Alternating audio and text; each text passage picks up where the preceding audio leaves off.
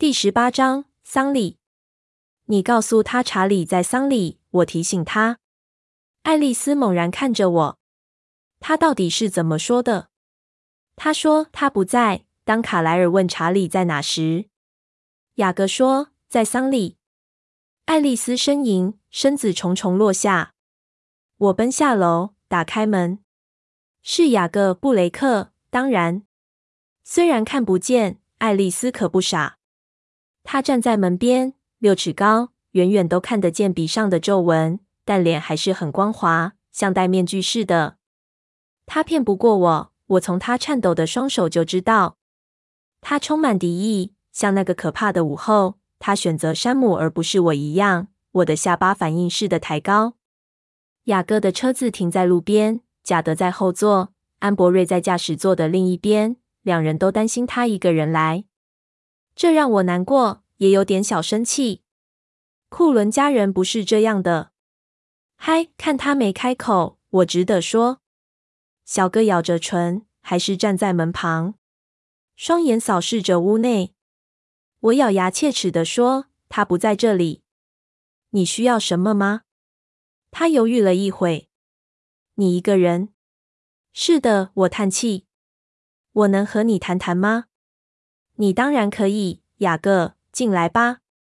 雅各转头看一眼他车内的朋友，我看到安博瑞略略摇摇头。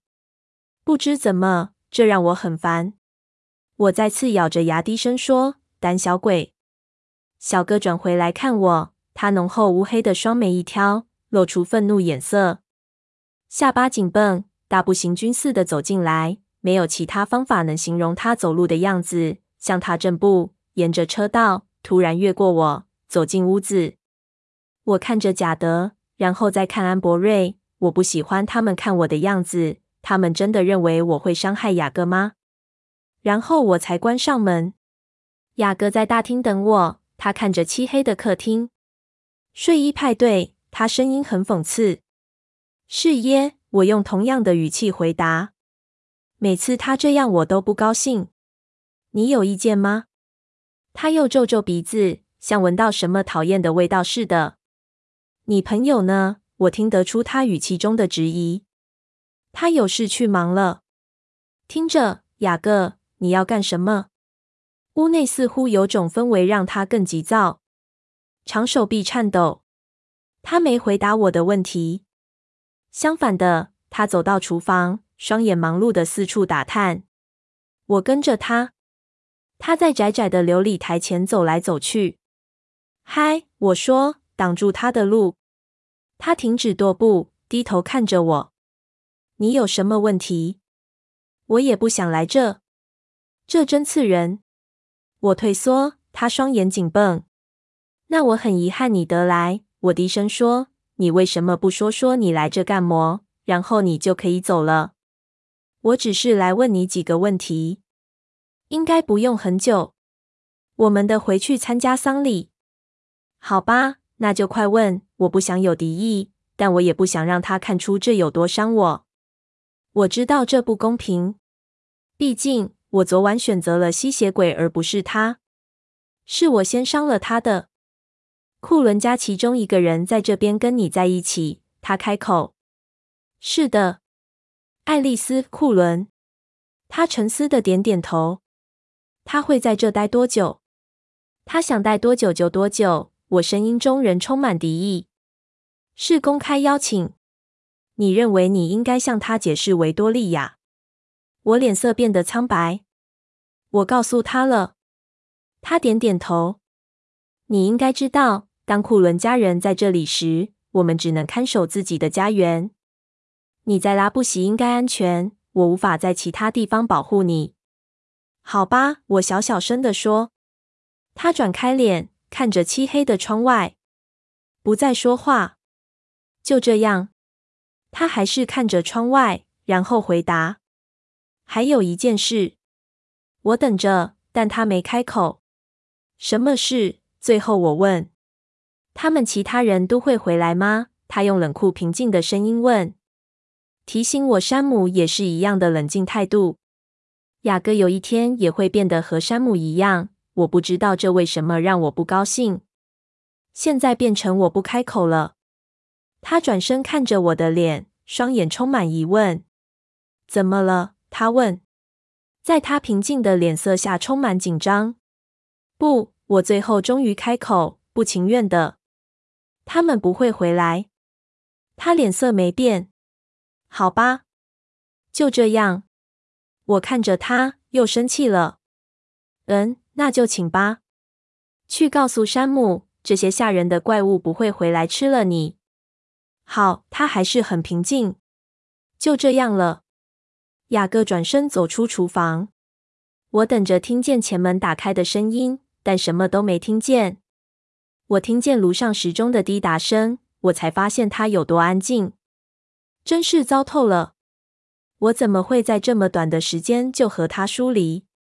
我坐倒在琉璃台旁，脸埋在双手里。我怎么会让一切变得这样糟？但我能让这一切变得不同吗？就算是后见之明，我看不出更好的方法，任何能让事情好转的方法。贝拉，雅各困难的开口问。我抬起头，看见雅各犹豫的站在厨房门口。他不像我想的那样离开。我看见一滴泪在我掌心，我才发现自己哭了。雅各的脸色不再平静，充满焦虑及不确定。他很快走到我面前，低下头，双眼和我一样高。又来了，我又来了，是吗？什么？我问，声音断断续续。没有维持我的承诺，抱歉。没事，我喃喃地说，是我先的。他的脸扭曲。我知道你的感觉，我不应该惊讶的。我看得出他双眼中的反感。我想要向他解释爱丽丝真正的样子，要告诉他不是像他想的那样，但某种感觉警告我，现在不适合。我只好再说一次，抱歉。我们不要再担心了，好吗？他只是来拜访的，是吗？他会离开的，一切又会回到正常。我不能同时和你也是朋友吗？我问，充满受伤的语气。他缓缓摇摇头。不，我不认为你能。我抽烟，看着他的大脚。但你会等的，是吗？你永远是我的朋友，就算我爱着伊丽丝。我没抬头，担心看见他想起最后那一部分。他过了一分钟后才回，所以我可能不看比较好。是的。我永远都是你的朋友，他僵硬地说。无论你爱的是什么，说定了，说定。我感觉他用手臂环着我，我靠在他胸膛，还是僵硬。这真惨。是呀。然后他闻闻我的发，说：“呃，怎么了？”我问。我抬头看见他又皱起鼻子。为什么每个人都这样对我？我又不臭。他挤出笑容：“是呀，你只是，只是闻起来像他们，像死神，太鲜美，恶心的甜美，还有冷，让我的鼻子不好受。真的，这很奇怪。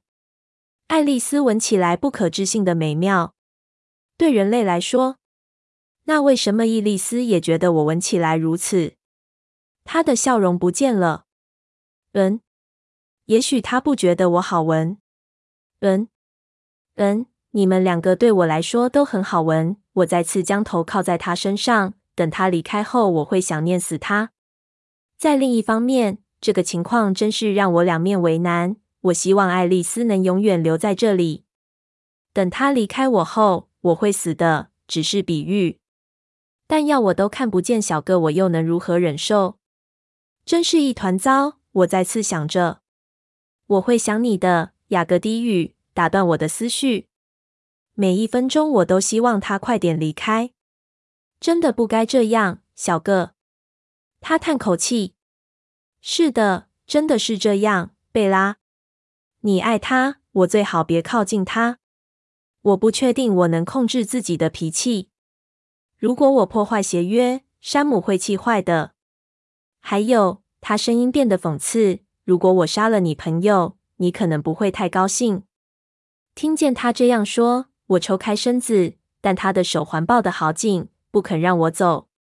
没必要隐藏事实。事情就是这样，贝拉。我不喜欢事情变成这样。雅各松开一只手臂，这样才能将他大又棕色的手放在我下巴，昂起我的头，让我看着他。是的，当我们都是人类时，事情简单的多了，不是吗？我叹口气。我们瞪着彼此好一会。他手沿着我肌肤游走，我的脸，我知道有悲伤。此刻我不想说再见，无论多短。第一次，他的神情和我一样，然后我们都没转头，他表情又变了。他松开我，用另一只手沿着我的脸颊轻触，直到我的下巴。我感觉得到他手指在颤抖，但这一次不是愤怒。他将掌心贴在我脸颊，我的脸困在他灼热的双掌里。贝拉，他低声呢喃。我僵住了。不，我还没做决定。我不知道自己是否该做，但这时没有时间让我思考。但如果我认为拒绝他不会有什么后果，我就太傻了。我看着他，他不是我的雅各，但他是。神情如此熟悉，令人深爱。有许多真实的地方，我真的爱他。他抚慰我，是我的避风港。现在我只能选择让他属于我。爱丽丝马上就会回来，但这改变不了什么。真爱不会消失，王子永远不会回来将我吻醒，从我无尽的睡梦中。反正我也不是公主。为什么童话故事中不能有其他的亲吻？在真实的世界中，为什么那样无法打破咒语？可能很容易，像握住他的手，或是他的双臂抱着我。可能感觉会很好。可能不会感觉像背叛。再者，我又能背叛谁？只有我自己。他双眸看着我，缓缓将脸低向我。我还是无法决定。电话铃刺耳的响起，我们都跳了起来，但没打破他的专心。他将托住我下巴那只手移开，越过我，抓起话筒，但还是用另一只贴住我脸颊的手紧紧地托住我的脸庞。他漆黑的双眸锁定我，我无法反应，不敢利用这个瞬间。十万公馆，雅各说，嘶哑的嗓音低沉又专注。有人说话，雅各专注的更警觉。他起身，手松开我，双眼茫然，脸色苍白。我不知道除了爱丽丝之外，还有什么情况会让他变成这样。我起身，伸出手想接过电话，但雅各不理我。他不在，雅各说，语气充满了威胁的恶意。对方简短的回答，似乎问得更多，因为他不情愿的补了句：“他在丧礼上。”然后雅各就挂断电话了。可恶的嗜血怪物，他低声说，转向我的神情又像戴了面具。那通电话是谁打来的？我生气的问。这是我家，是我的电话。没事。是他先挂的。他？哪个他？他不情愿的说：“卡莱尔·库伦医生，你为什么不让我跟他说话？”他又没问到你。雅各冷酷的说，脸色平静，没有表情，但双手颤抖。他问查理在哪？我告诉他，我不认为我有失礼的地方。你给我听好，雅各·布雷克。但显然他没在听。他很快转过头，好像有人在其他房间叫他的名字。他双眼变大，身体僵硬，然后开始颤抖。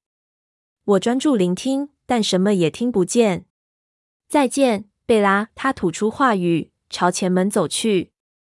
我追在他身后。怎么了？然后我撞上他，因为他突然停下脚步，满口乱骂，又开始转个不停，将我推在一旁。我跌在地板上，腿绊住他的。该死！当他匆匆松开我的腿时，我出声抗议。我挣扎着想起身，他看着漆黑的门，突然又僵住了。爱丽丝动也不动地站在楼梯口。贝拉，她呢喃着。我移动脚步朝她而去。她的双眼茫然又遥远，脸色苍白，纤细的身体在发抖。爱丽丝，你怎么了？我担心的大叫，将双手放在她脸上，想要让她平静。她双眼突然看着我，充满痛苦。爱德华，她低语。我身体反应的比我的心还快，马上听懂他话语中的意思。我一开始不懂为什么房间在旋转，为什么耳鸣。我的心已经行动，在了解到爱丽丝话中之意。和她苍白的脸与爱德华有什么关系？当我的心听懂后的撞击产生之前，我的身体已经倒下。楼梯的角度变得很奇怪。我突然听见雅各狂怒的声音，嘶吼着。我觉得虚弱。他的新朋友们显然对他有坏影响。我不知道自己怎么会在沙发上。雅各还在嘶吼，好像有地震，沙发都在摇。你对他做了什么？他追问。爱丽丝不理他。贝拉，贝拉，快起来！我们的快点！退后！雅各警告。冷静，雅各布雷克。爱丽丝命令。你不会想害死他？在我的监视下，我不觉得他会出事。他说，但声音中冷静多了。爱丽丝，我声音很虚弱。怎么了？我问。虽然我不想听，我不知道，我不懂他在想什么。我拼命要昏眩的自己醒来。我知道，我抓着雅各的手臂，是他在抖，不是沙发。爱丽丝从袋子中拿出一个小小的银色手机。当我双眼找寻它的存在时，她手指飞快按着号码。罗斯利，我得马上和卡莱尔说话。她声音像低语。好。一等他回来，不，我会在飞机场。听着，你有爱德华的消息吗？爱丽丝停下来，听着对方的回答，每一秒表情都更苍白。她张大嘴，害怕的。电话在他手中猛烈抖动。为什么？她哭着说：“你为什么要这样做？”罗斯利，无论对方回答了什么，都让她下巴更紧绷。眯起的双眼中火光闪耀。好吧，你估算错了，罗斯利。你没想过这是个问题吗？他讽刺地问。是的，没错。他显然没事，是我错了。说来话长，但你也错了，所以我才打来。是的，正是我看到的。爱丽丝的声音更坚硬，咬牙切齿地说：“有点晚了，罗斯利。”把你的自责留给相信的人吧。爱丽丝挂断电话，她双眼如此痛苦，然后看着我。爱丽丝，我很快地问，不敢让她说。我需要在她开口前想想，她说的话会毁了我的人生。爱丽丝，卡莱尔就快回来了，他会打给他。她茫然地看着我。什么时候的事？她空洞的声音问。在你出现前半分钟，他说了什么？他总算专心了，等着我的回答。我没跟他说到话。我看向雅各，爱丽丝将专心的双眸转向他。他向后退，但还是在我身边，古怪的坐着，好像要用他的身体遮住我。他问查理，我告诉他查理不在。雅各不情愿的低声说：“就这样。”爱丽丝追问。声音像冰一样冷，然后他挂我的电话。雅各回嘴，他的脊椎一阵颤抖，让我也跟着抖。你告诉他查理在丧礼，我提醒他。爱丽丝猛然看着我，他到底是怎么说的？他说他不在。当卡莱尔问查理在哪时，雅各说在桑里。爱丽丝呻吟，身子重重落下。爱丽丝，怎么了？我低声问：“电话上的不是卡莱尔。”他绝望地说：“你是说有人说谎？”雅各在我身边闷哼地说。爱丽丝不理他，专心在我身上。是爱德华，他的声音像低语。他以为你死了。我的心又开始活动，不像刚才那样让我担心。我脑子清楚多了。罗斯利告诉他：“我自杀了，是不是？”我说。边叹气边感到轻松。是的，爱丽丝承认，双眼更坚硬。她辩称说，她的确信以为真。他们太依赖我对未来的预见能力，就算有些事情并未发生。但是当他问起时，他只是就事论事，将所知都告诉他。他确实相信，他真的了解或是关心吗？他声音充满恐惧。当爱德华打来，他认为雅各说的是我的丧礼。我懂了，知道自己离他那么近，离他的声音才一寸远，这让我痛苦不已。我的指甲刺着雅各的手臂，但他没退缩。爱丽丝奇怪地看着我。你不沮丧？他低声说。嗯，现在情况真的很混乱，但一切最后会澄清的。等他下次打来时，会有人告诉他真正的我。没把话说完，他的眼神让我说不下去。他为什么如此痛苦？他的脸为什么如此扭曲，带着可怜和惊恐？他为什么和罗斯利讲电话？他看到罗斯利的自责，罗斯利才不会因为我出事而自责。但如果伤害了他家人，他弟弟贝拉，爱丽丝低声说：“爱德华不会再打来了。”他相信他说的。我不了解，我沉默地说出每一个字。我无法呼吸，无法解释。他要去意大利。我过了好一会才听懂他的意思。当爱德华的声音再次出现，不是幻想中那完美的嗓音，是虚弱的。他的声音充塞在我的胸口。我知道他爱我。嗯，我无法生而与你同在。当我们在这间客厅内看着《罗密欧与朱丽叶》殉情的剧情时，他说：“但我不确定该怎么做。我知道艾蜜特和贾斯伯不会帮助我，所以我想，也许我应该去意大利和佛杜里打架。”你不会想挑衅他们，除非你想死。除非你想死。不，否认的尖叫声让所有人都惊跳起来。我觉得血色冲上脸。我知道他看见了。不，不，不，不，他不能，他不可以这样做。当你朋友确认他想知道的时候，他无法拯救你，马上就决定了。但他走了。他不想跟我在一起。现在这样做又有什么意义？他知道有一天我会死。我不认为他真的打算活得比你久。爱丽丝轻声说：“他怎么敢？”我尖叫着站起来。雅各不确定的起身，站在爱丽丝和我之间。哦，让开，雅各！我不耐烦的推开他。我们该怎么做？我祈求爱丽丝。一定有什么方法。我们不能打电话给他吗？卡莱尔能吗？他摇摇头。这是我试的第一件事。他的电话遗失在里约的垃圾桶内，有人捡到。他低声说：“你刚才说我们的快点，怎么快？我们快点，无论要做什么。”贝拉，我不认为我该要求你。他犹豫的没把话说完。你就说啊，我回他。他将双手放在我肩膀，紧紧按住我，手指强调他说的话。我们可能已经来不及了。我看见他要去沃尔台拉市求死，我们都畏缩。我的双眼突然茫然，忍不住流下泪。要看他们怎么选择。他们还没决定，所以我看不见。但如果他们说不，他们是有可能这么决定。厄洛喜欢卡莱尔，不会想冒犯他。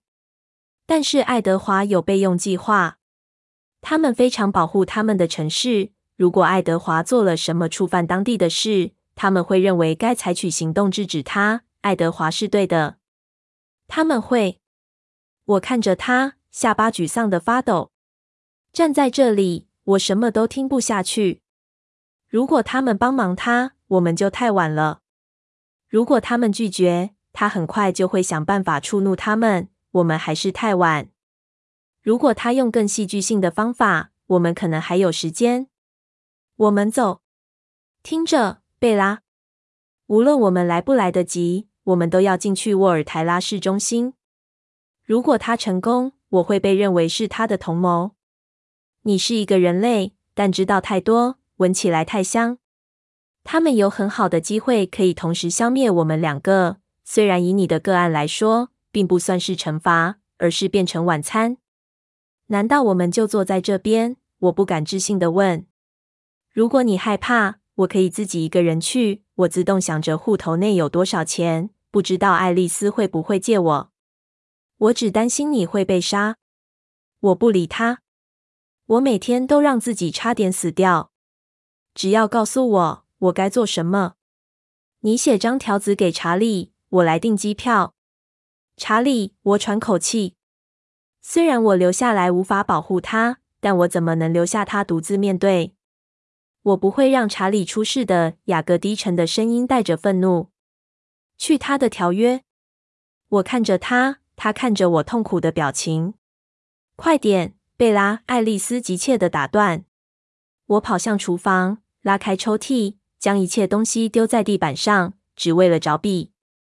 一只平滑棕色的手伸向我。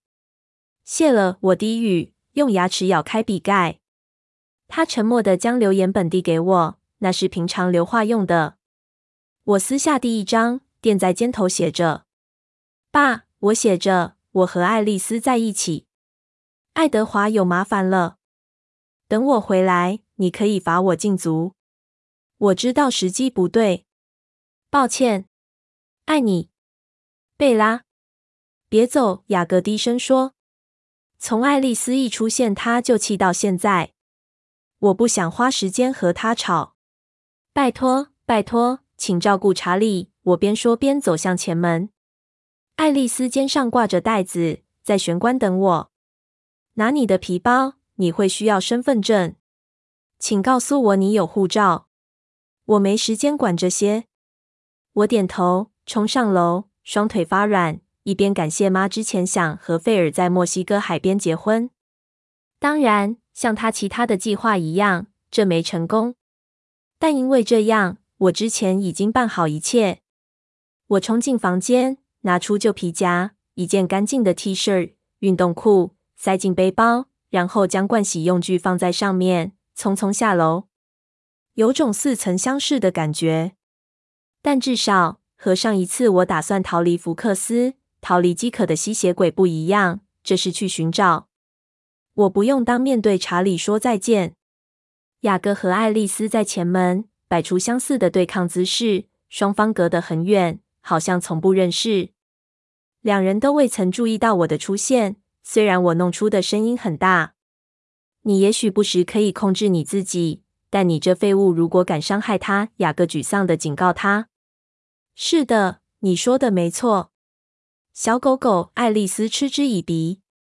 佛度里是我们这类人的基本写照，他们才是你毛发竖立的原因。当你闻到他们，他们是你的噩梦，你天生的噩梦。